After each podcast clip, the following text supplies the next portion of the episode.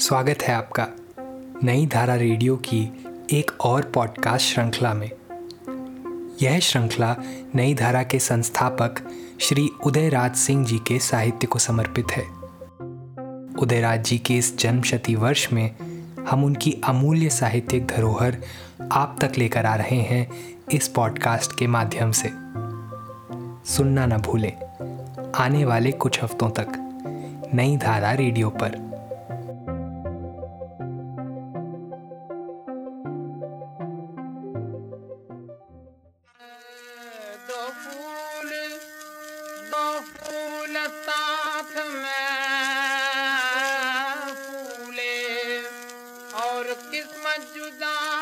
फूल एक साथ फूले, किस्मत जुदा जुदा है।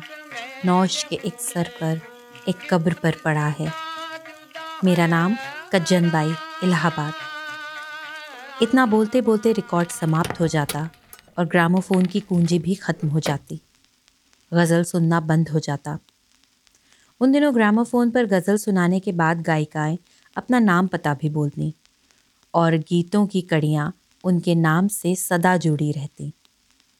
जैसे जैसे मेरी उम्र बढ़ती गई, इस गज़ल का अर्थ मुझे साफ़ होता गया। और जब रासमनी देवी और राजमुनी देवी की जीवन गाथाओं से मेरा परिचय हुआ तो इस गज़ल का अर्थ और भी विशाल हो गया। जनवरी की मुलायम धूप, पश्मीने की तरह कोमल, मगर उसकी तरह गर्म नहीं। बदन से फिसल कर निकल भागती। मैं उसी की खोज में बाहर लॉन में बैठा हूँ। कि मेरे जामाता राजमुनि देवी को लेकर मेरे पास आए और मेरा उनसे परिचय कराकर कहीं चले गए। मैं उनसे पूछ बैठता हूँ, आखिर कैसे कष्ट किया आपने? मजबूरियों ने मुझे धकेल कर आपके यहाँ पहुँचा दिया। हाँ मजबूरियाँ तो इंसान से जो ना कराएँ। बात तो आपने पते की कही। मैं चुप हो आकाश में बादलों तथा जाड़े की धूप की आँख मिचौनी देखने लगा। राजमुनि देवी अपने में खोई सी चुप रही। मैं फिर पूछता हूँ, आप मेरी क्या सेवाएँ चाहती हैं? मैं यथाशक्ति, भाई साहब, मेरी बेटी की शादी है। मैं तो एक ही प्राणी हूँ घर में कमाने वाली। फिर ब्लॉक की नर्स की कमाई ही कितनी? किसी तरह दो पुत्रों को पढ़ा रही हूँ और एक बेटी की शादी करने का साहस भी बटोर रही हूँ। पतिदेव? मैंने देखा कि उनकी मांग भरी है। वो तो आज दो साल से लापता है। तब मुझे खट से याद आई आनंद जी की कही हुई बातें। भाग्य हो तो रासमनी जैसा। भगवान सबकी बेटी को वही भाग्य दें। शादी से पहले उसके पतिदेव के घर पर सत्रह मुकदमे थे, पाँच खून के तथा बारह सिविल। मगर वाह रे मेरी रासमनी सगाई होते होते पाँचों खून के केस में मेहमान की रिहाई हो गई और आँगन में महावर से भरे पाँव रखते रखते बारहों सिविल मुकदमों में सुलह की अर्जी पड़ गई।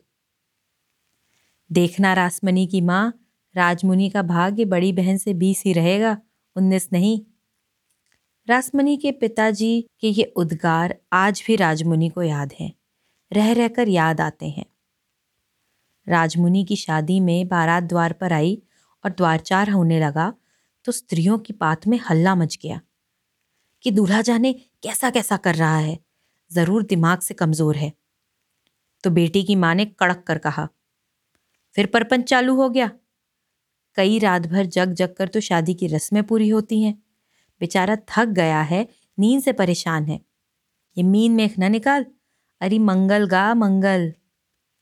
गान तथा ढोल मंजीरों के ज़ोर पर अर्धरात्रि के उपरांत राजमुनि की मांग में सिंदूर तो पड़ गया, मगर राजमुनि भी ताड़ गई कि वो घूरे पर फेंक दी गई और उसके माता पिता भी समझ गए कि बरतुहारों ने पैसा हजम कर उनकी बेटी का गला काट दिया। विधि निषेध के दायरे में फंसे किसी भी व्यक्ति में इतनी हिम्मत न थी कि बारात को बाहर से ही लौटा दे और राजमुनि की जान बचा ले। बस कानाफूसी होकर रह गई। यहाँ तो लोक लाज पहले है, किसी बेटी की जान पीछे। तभी तो आज भी दहेज तथा बेमेल ब्याह की वेदी पर कितनी बेटियों को हलाल कर दिया जाता है। खैर, टूटा हुआ मकान बनाया जा सकता है, मगर पैदाइशी किसी का दिमाग तो जोड़ा नहीं जा सकता। सभी दुआएँ, मिन्नतें, दवा, दारू बेकार रही। राज बिहारी बाबू अलबटा ही बने रहे और दो बेटों तथा एक बेटी का भार राजमुनि पर फेंक कर एक दिन लापता हो गए। कोई कहता कि धनबाद के कोयले के ट्रक पर चढ़कर कहीं कोयला खदानों में खो गए और कोई कहता कि किसी ट्रेन पर बैठकर कहीं निकल गए तो फिर लौटने का रास्ता ही भूल गए। फिर भाइयों ने बंटवारा कर लिया। राजमुनि तथा उसके बच्चों का भार उठाने को कोई तैयार नहीं। वो सब ओर से निराश्रित हो गई। न कोई उसे देखने वाला और न कोई कमाने वाला। घर में फाके मस्ती मच गई। टोले मोहल्ले वालों ने कुछ दिन मदद करके हाथ समेट लिया। बड़ी बहन जो सामर्थ्य वाली रही, कभी कभार कुछ दे देती और माँ बाप इसी कुहुक में स्वर्ग से धार गए। बड़े बहनों एक दिन राजमुनि के घर आए और तीनों बच्चों तथा उसको अपने यहाँ ले गए। एक दिन समय निकालकर समझाया इस तरह रोने धोने से कुछ नहीं होगा। तुम्हारा नाम हमने एक नर्सिंग स्कूल में लिखवा दिया है। तुम नर्सिंग की ट्रेनिंग ले लो और तुम्हारे बच्चे तब तक हमारे यहाँ अपनी मौसी के साथ रहेंगे। कमाने लगोगी तो दिन पलट आएँगे। निसहाय औरतों के लिए इससे अच्छी और निर्दोष और कोई कमाई नहीं। ये दकियानूसी झिझक छोड़ दो, नहीं तो इतनी लंबी ज़िंदगी तथा तीन तीन बच्चों की परवरिश कैसे होगी? बहन ने भी उसे कई बार समझाया और अंत में वो राज़ी हो गई। दूसरा और कोई रास्ता भी नहीं था। समय के पर होते हैं। देखते ही देखते कहाँ से कहाँ भाग जाता है।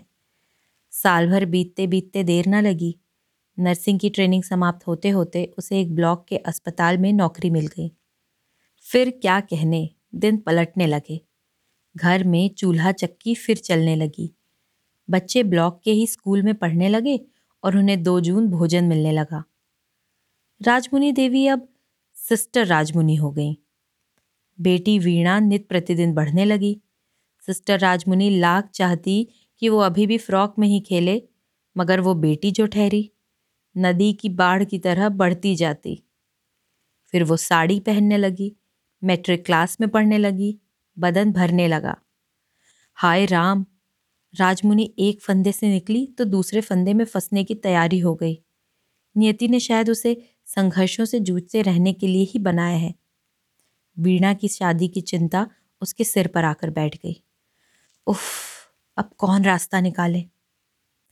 एक दिन ब्लॉक ऑफ़िस के बड़ा बाबू ने उससे पूछा, सिस्टर, वीणा की शादी के लिए अब दौड़ धूप कीजिए, बेटी बड़ी हो रही है। बड़ा बाबू, मैं औरत जाति जो ठहरी, कहाँ कहाँ दौड़ूं? फिर आज तो पैसे का बाज़ार गर्म है, और मेरे पास पैसे कहाँ? दौड़ने की कोई आवश्यकता नहीं है, लड़का तो घर में ही है। सच? किसका बेटा है? अपने पैकेज ऑफिसर का।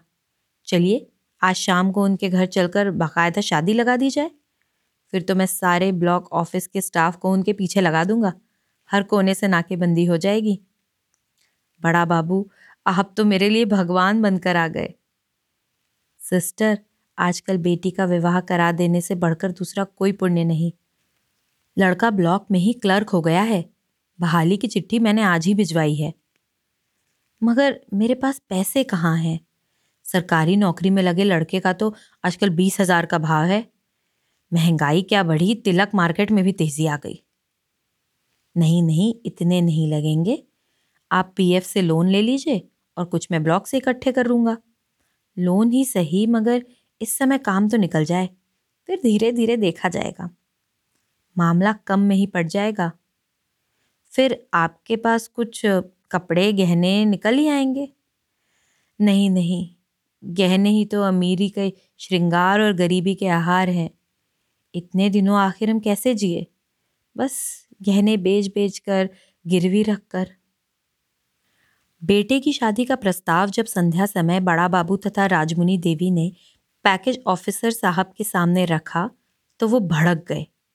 वाह, आप लोग भी गजब करते हैं। उधर आज ही बेटे की नौकरी लगी और इधर आज ही आप लोग टपक पड़े। जी जनाब, अभी तो सत्यनारायण की कथा भी घर में नहीं हुई है कि आप लोग सर पर सवार हो गए। साहब, आपके सिर पर सवार होने की बात कतई नहीं है। हम तो सिर्फ़ आपके दरबार में अपना प्रस्ताव पेश करने आए हैं। प्रस्ताव पेश कर अब हम चलते हैं। आम, एक प्याली चाय तो पी लें? हाँ इतना तो अवश्य करेंगे। मुँह मीठा।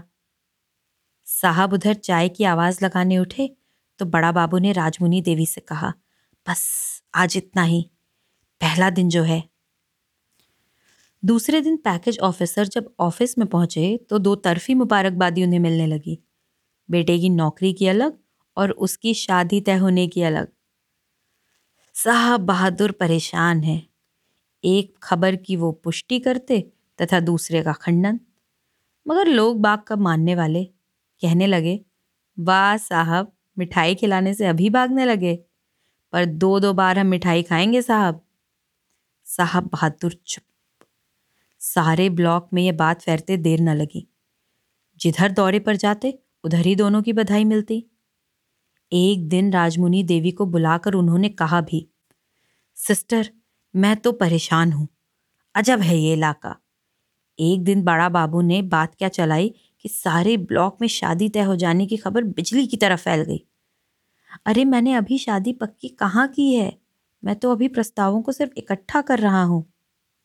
साहब, आप जो भी समझें, मगर मैं तो अपना हक सबसे ऊपर समझती हूँ। यानी इस शादी को ठीक ही समझती हूँ। अच्छा तो आप भी इस साजिश के हिस्सेदार हैं? राजमुनि देवी हंसकर चुप हो गई। गर्दिश ने राजमुनि देवी में काफ़ी तलखी भर दी है। एक दिन वो पैकेज ऑफिसर साहब को मना मनू कर शहर अपने भाई बहनोई के घर ले गई और वहाँ उनकी खूब आवभगत हुई। बीच बीच में जब साहब बहादुर भागने की कोशिश करते तो राजमुनि देवी कुछ कड़ी होकर बोलती, साहब, वीणा की शादी तो आपके बेटे से ही होगी, दूसरी जगह नहीं। वो सारे ब्लॉक की बेटी है और आप सारे ब्लॉक के सबसे बड़े अफसर। ये जोड़ी हमें कहाँ मिलेगी? फिर जोड़ी तो आसमान से बनकर आती है। पीओ साहब चुप हो जाते। जब तक पीओ साहब शहर से लौटे, ब्लॉक ऑफ़िस के बाबुओं ने एक दिन ऑफ़िस में मिठाइयाँ बंटवा दी और ख़बर फैला दी कि पीओ साहब के बेटे की शादी, सिस्टर राजमुनि की बेटी वीणा से तय हो गई है और ये सगाई की मिठाई बट रही है। साहब बहादुर घर लौटे तो पाया कि उनके दरवाजे पर शहनाई भी बज रही है और सारे गाँव के लोग खुश हैं कि सगाई पर पीओ साहब ने उन सबको पूछा भी और मिठाइयाँ भी भिजवाई। उनकी तो हेकड़ी गुम आखिर जनमत का ख्याल कर उन्होंने शादी का दिन भी मुकर्र कर ही दिया। तो मेरे पास राजमुनी देवी आज रेशमी साड़ियों की तलाश में आई हुई हैं। कहती हैं, भैया, आपके आशीर्वाद से सब इंतज़ाम हो गया। मुझ अकिंचन की ब्लॉक ऑफ़िस वालों ने बड़ी सहायता की। सारा भार ही अपने कंधे पर उठा लिया। अब सिर्फ़ घट रही है तो मेरी रेशमी साड़ी। एक रेशमी साड़ी का दाम ढाई तीन सौ रुपये है और मेरी बहुत साध है कि रेशमी साड़ी पहनकर वर का परिछावन करूँ तथा कन्यादान करूँ। यदि इसमें आप मेरी सहायता करते तो आ, पुरानी ही सही मगर लोकलाज और साध दोनों ही पूरी हो जाती। मैंने अपनी पत्नी से कहा कुछ एक पुरानी रेशमी साड़ियाँ निकाल कर अभी दे दो। मांग बहुत छोटी है। पत्नी ने सिर खुजलाया कहा भी देखती हूँ इनके काम की ऐसी साड़ियाँ मेरे पास हैं या नहीं। ढूंढना होगा। खैर, अलमीरा में तलाशती हूँ शायद। राजमुनि देवी का भाग्य अब साथ दे रहा है। एक नहीं, तीन तीन रेशमी साड़ियाँ उन्हें मिल गई। वो तो फूल ही नहीं समाई। शादी में मेरे जमाता आनंद जी ब्लॉक में गए भी थे। लौटे तो मुझे बताया, बड़ा मज़ा आया शादी में। राजमुनि दीदी तीनों रेशमी साड़ियों को एक ही रात में पहन गई। एक साड़ी पहनकर जब वो एक रस्म कर गीत गाने बैठती तो चर्र से वो फट जाती। फिर किसी तरह आंचल लपेट कर धीरे से उठती और दूसरी साड़ी पहन लेती। वो भी कुछ देर बाद चर्र से फट जाती, फिर तीसरी साड़ी पहनी। इस तरह सब रस्में समाप्त हुई और गाँव की स्त्रियों में शोहरत हो गई कि आज सिस्टर राजमुनि इतनी खुश थी कि एक रात में तीन तीन रेशमी साड़ियाँ बदल ली उन्होंने। वाह, हरी किस्मत! इस पॉडकास्ट को सुनने के लिए आपका धन्यवाद। हम आशा करते हैं कि हमारी ये प्रस्तुति आपको ज़रूर पसंद आई होगी। अन्य पॉडकास्ट्स वीडियो इंटरव्यूज़ आदि के लिए नई धारा को सभी सोशल मीडिया प्लेटफॉर्म्स पर फॉलो करें। जल्द ही आपसे फिर मुलाकात होगी। धन्यवाद।